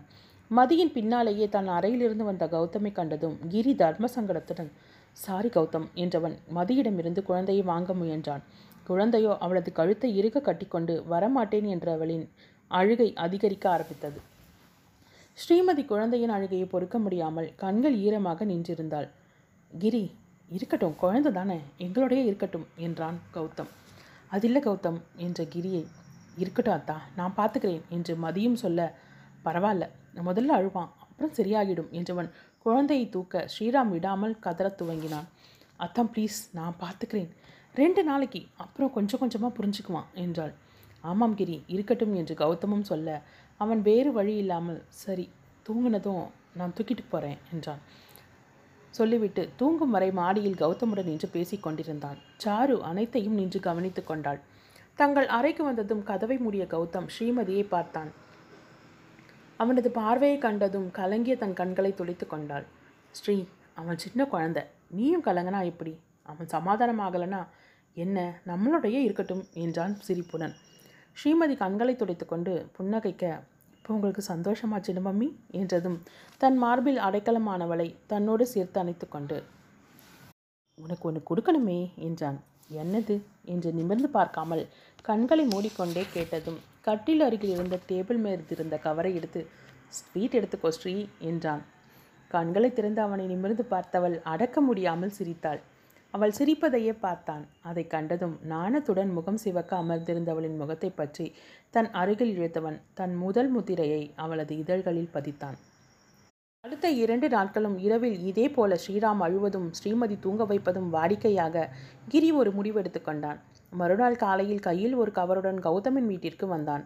அனைவருடனும் சிறிது நேரம் பேசிக்கொண்டிருந்தவன் கௌதமிடம் அந்த கவரை கொடுத்தான். என்ன கவர் இது என்றான். பிரித்து பாரேன் என்றான். பிரித்து பார்த்த கௌதம், என்னடா இது, எதுக்கு இப்போ இதெல்லாம், நான் ஒத்துக்கிட்டாலும் ஸ்ரீமதி ஒத்துக்க மாட்டா என்றான். அதெல்லாம் எனக்கு தெரியாதுப்பா, நீ என்ன செய்வியோ எது செய்வியோ, காலையில் ஏர்லி மார்னிங் கிளம்பணும், பார்க் பேக்கிங் பண்ணு, நான் வந்து ஏர்போர்ட் கூட்டிகிட்டு போகிறேன் என்று சொல்லிவிட்டு கிளம்பி விட்டான். அவன் சென்றதும் கவருடன் தன் அறை அறைக்கு வந்த கௌதம் அடைத்து கொண்டிருந்தவளின் இடையை பற்றி அணைத்து கொண்டான். தன் உதடுகளால் அவள் கழுத்தில் தொடங்கி முகம் முழுவதும் ஓவியம் தீட்ட முகம் சிவந்து நாணத்துடன் தலை குனிந்தவளின் முகத்தை பற்றி நிமிர்த்தினான். அவள் முகம் பார்க்கத்து குனிந்தவன் நிதானமாக நிமிர்ந்தான். ரோஜாவிற்கு ஈடாக சிவந்த கன்னங்களை வருடியவன் தன் கன்னத்துடன் அவள் கன்னத்தை வைத்து இழைந்தபடி, ஸ்ரீ என்று கிறக்கமாக அழைத்தான். ம் என்று அவளும் சொல்ல, உன்கிட்ட ஒன்று சொல்லணும். சொல்லுங்க. தன்மேல் சாய்ந்திருந்தவளை திருப்பி தன் கைச்சிறையில் வைத்து கொண்டே கிரி கொடுத்த கவரை அவளிடம் கொடுத்தான். கவரை பிரித்தவள் உள்ளே இருந்த ஏர் டிக்கெட்டை பார்த்தாள். என்னங்க இது, என்கிட்ட ஒன்றுமே சொல்லாமல் என்றவள் சலிப்புடன் அவனை பார்த்தாள். ஸ்ரீ என்றவனை, ஸ்ரீராம் எப்படி என்னை விட்டுட்டு இருப்பான் அத்தான் என்று ஆரம்பித்தவளை, கிரி தான் ஸ்ரீ இந்த டிக்கெட்டை என்கிட்ட கொடுத்தது என்று சொல்லிவிட்டு அவளை பார்த்தான். நீங்கள் முடியாதுன்னு சொல்ல வேண்டியது தானே, ஏன் ஒத்துக்கிட்டீங்க என்று எரிச்சலுடன் கேட்டாள். எல்லாம் காரணமாக தான், குழந்தையும் சாருவும் கொஞ்சம் ஒட்டட்டும், நீ இல்லைனாலும் அவன் கொஞ்சம் பழகணும், குழந்தையை பார்க்குற சாக்கில் சாரு அங்கே போனால் தான் கிரிக்கும் அவன் மேலே ஒரு நம்பிக்கை வரும் என்று சொன்ன சொன்னதை கேட்டதும் யோசனையுடன் இருந்தவனின் தலையை பிடித்து ஆட்டினான். யோசி, ஆனால் இந்த அழகான மண்டைக்குள்ளே இருக்கிற மூளையை ரொம்ப கசக்கிடாது என்று சொல்லி சிரித்து கொண்டே கீழே சென்றான். யோசித்தவள் அதுவும் சரிதான் என்று கிளம்ப பேக்கிங் செய்ய ஆரம்பித்தாள். பேக்கிங்கை முடித்துவிட்டு கிச்சனுக்கு சென்றாள். அங்கே சாருவிற்கு இப்படி செய் அப்படி செய் என சிவகாமி சமையல் கற்றுக் கொடுக்க அதை கண்ட மதி தனக்குள் புன்னகைத்து கொண்டாள். மறுநாள் விமானம் மூலம் டெல்லி வந்தவர்கள் அங்கிருந்து மற்றொரு விமானம் மூலம் குள்ளு வந்து அடைந்தனர். சுற்றிலும் இருந்த இயற்கை அழகு, பனிபடர்ந்த இடம், எங்கும் அழகு சொட்ட தூரத்தில் தெரிந்த கஞ்சன்ஜங்காவை பார்த்து ரசித்து கொண்டே தங்களுக்கு முன்பதிவு செய்திருந்த ஹோட்டலை அடைந்து குளித்துவிட்டு காலை உணவை அங்கேயே முடித்து கொண்டு காரில் ஊரை சுற்றி பார்க்க கிளம்பினர். ரகுநாத் மந்திர், மணிக்கரன் பள்ளத்தாக்கு என்று அழகு நெஞ்சை அள்ளும் இடங்களை சுற்றி வந்தனர். மாலையில் சூரிய அஸ்தமனத்தை பார்த்துவிட்டு வழி முழுவதும் கடைகளும் இருந்த அந்த தெருவில் நல்ல உயர் ரக கம்பளி சால்வைகளையும் குழந்தைக்கு கம்பளி ஆடைகளையும் ஒவ்வொருக்கும் ஒவ்வொன்றாக வாங்கி கொண்டு இரவு உணவையும் முடித்து கொண்டு ஹோட்டலுக்கு வந்து சேர்ந்தனர். ஹோட்டல் அறைக்கு வந்ததும் நன்றாக வெந்நீரில் குளித்துவிட்டு வந்த மதி, கௌதம் குளித்துவிட்டு வருவதற்குள் தலையை துவட்டி கொண்டே வீட்டிற்கு ஃபோன் செய்து தன் அத்தை மாமாவுடன் பேசினாள். கிரியின் வீட்டிற்கு ஃபோன் செய்தும் பேசினார்கள். குழந்தையின் நலனை விசாரித்ததும் இரவு அவன் செய்த அமர்க்களத்தை பவானி சிரிப்புடன் சொல்ல, குளித்துவிட்டு வந்த கௌதம் மதியின் முகத்தில் மலர்ந்த சிரிப்பை கண்டதும் என்ன என்று கேட்டான். சொல்லுகிறேன் என்பதை போல சைகை செய்துவிட்டு பேசி முடித்தவள் ஃபோனை வைத்தாள். வெள்ளை நிற புடவையில் ஊதா வண்ண பூக்கள் அள்ளி தெரித்தால் போலிருந்த அந்த சேலையில் விரிந்த கூந்தலுடன் தேவதை போல நின்றிருந்தவளின் அருகில் வந்தான். சந்தன சோப்பின் மனம் நாசியை தொலைக்க, ஈரக்குந்தலில் இருந்து வந்த ஸ்ட்ராபெரி ஷாம்புவின் மனம் கலந்து அவனை கிறங்கடிக்க தன்னவளை தன்னுடன் சேர்த்தனைத்தான். ஸ்ரீ என்ற அழைப்புடன் அவள் கழுத்தில் முத்தமிட்டான். குறுகுறுப்பும் வெட்கமும் போட்டியிட அவனிடமிருந்து விலக முயன்றவளின் கையை பற்றி அருகில் இழுத்தவன் அவள் நாணத்தில் நெளிவதைக் கண்டு சற்று சகஜமாக்க எண்ணி, ஃபோனில் அப்படி என்ன விஷயம்? உங்கள் முகமே மலர்ந்து அல்லிப்பு மாதிரி இருந்ததே என்றான். ம், ஒரு வகையில் ரொம்பவே சந்தோஷமான விஷயம் என்று மாலையில் வீட்டில் நடந்ததை சொல்ல ஆரம்பித்தாள். காலையிலிருந்து சாருவின் விளையாட்டால் கொஞ்சம் திசை மாறி இருந்த குழந்தையின் நினைவில் இரவு தூங்கும் நேரம் மீண்டும் மதியின் வர சின்னமம்மி என்ற அழைப்புடன் தோட்டத்தில் விளையாடி கொண்டிருந்த குழந்தை கௌதமின் வீட்டை நோக்கி ஓடினான். கிரி நான்கே எட்டில் குழந்தையை பிடித்துவிட, சின்னமம்மி வெளியே போயிருக்காங்க, வந்ததும் இப்போ விளையாடலாம் என்று அவனை சமாதானம் சொல்லிக்கொண்டு வீட்டிற்கு தூக்கிச் சென்றான். தன்னை தூக்கிச் செல்வதை தாங்க முடியாமல் கால்களை உதைத்து கொண்டு அழுத குழந்தையின் அழுகுரலை கேட்டதும் உள்ளிருந்து வந்த சாருவை கண்ட ஸ்ரீராம், சாருமா என்று அவளை பார்த்து கைகளை நீட்டி அழ, சாருவே ஒரு நிட நிமிடம் திகைத்து நின்று விட்டாள். கிரியின் நிலையோ சொல்லவே வேண்டியதில்லை. அவளுக்கு மேல் அவனது முகம் திகைப்பை அதிகமாகவே வெளிப்படுத்தியது. தோட்டத்தில் அமர்ந்திருந்த அனைவருமே ஒரு நிமிடம் திகைப்பில் ஆழ்ந்திருந்தனர். ஆனால் அவர்களுக்கு இவர்கள் இருவரின் அளவுக்கு இல்லை. நினைவிற்கு வந்த கிரி குழந்தையை தூக்கி கொண்டு உள்ளே செல்ல முயல, சாருவை பார்த்து கையசைத்து அழைத்த குழந்தையை பார்த்தவளின் கண்கள் கலங்க நின்றவள் சட்டை சுதாரித்தாள். கிரி சார், ஒரு நிமிஷம் என்றவள் அவன் அருகில் சென்றாள். அவன் சாருவை திரும்பி பார்த்தான். அருகில் வந்தவள் அவனை பார்க்காமல் ஸ்ரீராமிடம், ஸ்ரீராம், இப்போ உங்களுக்கு என்ன வேணும் என்றாள். சின்னமம்மி என்று அழுகையோடு சொல்ல, சின்னமம்மி தானே, காலையில் வந்து அவங்க ஸ்ரீராம் கூட விளையாடுவாங்களாம், இப்போது ஸ்ரீராம்க்கு வேறு என்ன வேணும் என கொஞ்சியபடியே அவனை வா கிரியிடமிருந்து வாங்கி கொண்டாள். மம்மி எனக்கு பாட்டு பாடுவாங்க, கதை சொல்வாங்க என்று தேம்பிக் கொண்டே சொல்லவும், அவ்வளோதானே, நான் பாடட்டுமா என்றவள் மெல்ல பாட ஆரம்பித்தாள். பாட்டை கேட்டுக்கொண்டே குழந்தை உறங்கிவிட கிரி மௌனமாக பார்த்து கொண்டிருந்தான். தூங்கிய குழந்தையை வாங்கி கொண்ட கிரி தேங்க்ஸ் என சொல்லிவிட்டு சென்றுவிட, சாரு அவன் செல்லும் வரை பார்த்தவள் வீட்டிற்கு செல்ல திரும்பினாள். பெரியவர்கள் அனைவரும் ஆர்வமும் புன்னகையுமாக பார்த்து கொண்டிருக்க அனைவருக்கும் பொதுவாக ஒரு புன்னகையும் குட் நைட்டும் சொல்லிவிட்டு வீட்டிற்கு சென்று விட்டாள் சாரு. ஸ்ரீமதி பூரிப்புடன் அனைத்தையும் சொல்லி முடித்ததும், இப்போ உனக்கு சந்தோஷம்தானே, கிரிக்கு தேடி அலையாமல் பொண்ணு கிடச்சிருச்சே என்றான் கௌதம். ம், அத்தாங்கிட்ட கொஞ்சம் மெல்ல தான் பேசணும், இன்னும் பத்து நாளில் சாரு வேறு ஊருக்கு ஊருக்கு கிளம்புறேன்னு சொல்கிறாளே என்றாள். கிளம்பட்ட மதி, இப்போ எதுவும் பேச வேணாம், இன்னும் கொஞ்ச நாள் ஆகட்டும், ரெண்டு பேருமே இன்றைக்கி கொஞ்சம் குழம்பி தான் இருப்பாங்க, அதுவும் நல்லதுக்கு தான், கொஞ்ச நாள் பிரிஞ்சிருந்தா ரெண்டு பேருக்கும் அவங்கள புரிய வைக்கலாம், அவங்க மனமும் கொஞ்சம் பக்குவப்படும், நாளையும் அலசி ஆராயும், கொஞ்ச நாள் பிரிவும் அன்பை அதிகமாக்கும் என்றான் தீவிரமாக. சரிங்க மகான் அவர்களே என்று சிரித்தவளை தன்னுடன் சேர்த்து அணைத்தபடி கட்டிலில் விழுந்தான். அவன் தோளில் இருந்த கை மெல்ல தன் அங் அரங்கேற்றத்தை அவளது உடலில் ஆரம்பிக்க கூச்சத்துடன் நெளிந்தவளின் இதழ்களை சிறை செய்தான். அவளை விடுவித்த போது லேசான தடுமாற்றத்துடன் அவளது உடலும் நடுங்கியது. அவளது கைகளை பற்றி முத்தமிட்டவன், ஸ்ரீ அம்மா நம்மளை ஆசீர்வாதம் பண்ணும்போது என்ன சொன்னாங்க ஞாபகம் இருக்குல்ல என்றான். அவன் சொல்ல வந்தது புரிந்த போதும் வெட்கத்துடன் அதை மறப்ப மறந்ததை போல, என்ன சொன்னாங்க எனக்கு ஞாபகம் இல்லையே என்றாள் அப்பாவியாக. அவளது வெட்கத்தை உணர்ந்தவன், உனக்கு ஞாபகம் இல்லையா, அப்போ நானே சொல்லட்டுமா என்றவன் அவள் முகத்தை தன் அருகில் கொண்டு வந்து, இன்னும் பத்தே மாதத்தில் ஒரு பேரனோ பேத்தியோ வேணும்னு சொன்னாங்கல்ல என்று சொல்லிக்கொண்டே அவள் மூக்குடன் தன் மூக்கை உரசினான். அவளும் கிறக்கத்துடன் ம் சொன்னாங்க என்றாள். மற்றதெல்லாம் இப்படி மூக்க உரசனா ஞாபகம் வருமா என்றதும் கண்களை திறந்து அவனை பார்த்தவள் அவனை தள்ளி விட்டு விட்டு எழ முயன்றாள். அவனோ சிறிதும் தன் பிடியை தளர்த்தாமல் இன்னும் இறுக தன்னுடன் சேர்த்து அணைத்து கொண்டான். கண்களை மூடி அவனது நெஞ்சில் முகம் புதைக்க முயன்றவளின் முகத்தை பற்றி நிமிர்த்தினான். உனக்கு என்ன குழந்தை பிடிக்கும் சொல்லு என்றான். என்ன ராம் நீங்கள் என்று வெட்கத்துடன் அவன் நெஞ்சில் முகம் புதைத்தாள். அவளது சிவந்த கன்னத்தில் முத்தமிட்டு கொண்டே, எனக்கு ஒரே ஒரு பொண்ணு போதும் என்றான். ஏன் பையன் பிறந்தா வேணாமா என்று பதிலுக்கு தன் நாணத்தை தற்காலிகமாக ஒத்தி வைத்து விட்டு கேட்டாள். நமக்கு தான் ஏற்கனவே ஒரு பையன் இருக்கானே, அப்புறம் ஒரே ஒரு பொண்ணு இருந்தால் போதும், ஐடியல் ஃபேமிலி ஆகிடும் என்று சொல்லிக்கொண்டே அவள் கண்களில் இதழ் பதிக்க அவளது கண்கள் ஈரத்தை உணர்ந்து சட்டேன அவளது முகத்தை பார்த்தான். இப்போ எதுக்கட அழுற, இதுக்கெல்லாம் அழுவாங்க என்று அவளது கண்களை துளைத்து விட்டான். நான் உங்களை எவ்வளோ கஷ்டப்படுத்தியிருக்கேன், எனக்காக எவ்வளையோ தாங்கிட்டிருக்கீங்க, எனக்காக எவ்வளவோ விட்டு கொடுத்துருக்கீங்க, என்னை அவ்வளவு காதலி காதலிக்கிறீங்களா ராம் ஏன்றா என்று தழுத்தழுக்க கேட்டாள். புன்னகையுடன் கிறக்கமாக அவளை பார்த்தவன், என்ன காதலடி நீ எனக்கு, காந்தம்படி நான் உனக்கு என்றான். அவன் கூறிய வார்த்தையின் பொருளில் பெருமையுடன் ராம் என்று செல்லமாக சினுங்கியவளை தன்னுடன் இருக அணைத்து முத்தமிட்டான். அவள் உடல் நாணத்தில் சிவந்து கூர்மையுடன் ஊடுருவிய அவன் பார்வையை மென்மையான காதல் பார்வையால் அவன் மீதே திரும்ப வீசினாள். தோட்டத்தில் மலர்கள் மனம் வீசியது. தென்றல் காற்று அவற்றை வருடி அந்த மனத்தை ஊரெல்லாம் பரப்பி கொண்டிருந்தது. அதை சுவாசித்த இருவரின் மனங்களும் ஒன்றுடன் ஒன்று சங்கமிக்க ஒரு இனிய இல்லறத்திற்கு பலமான அஸ்திவாரம் போடப்பட்டது. சுபம்.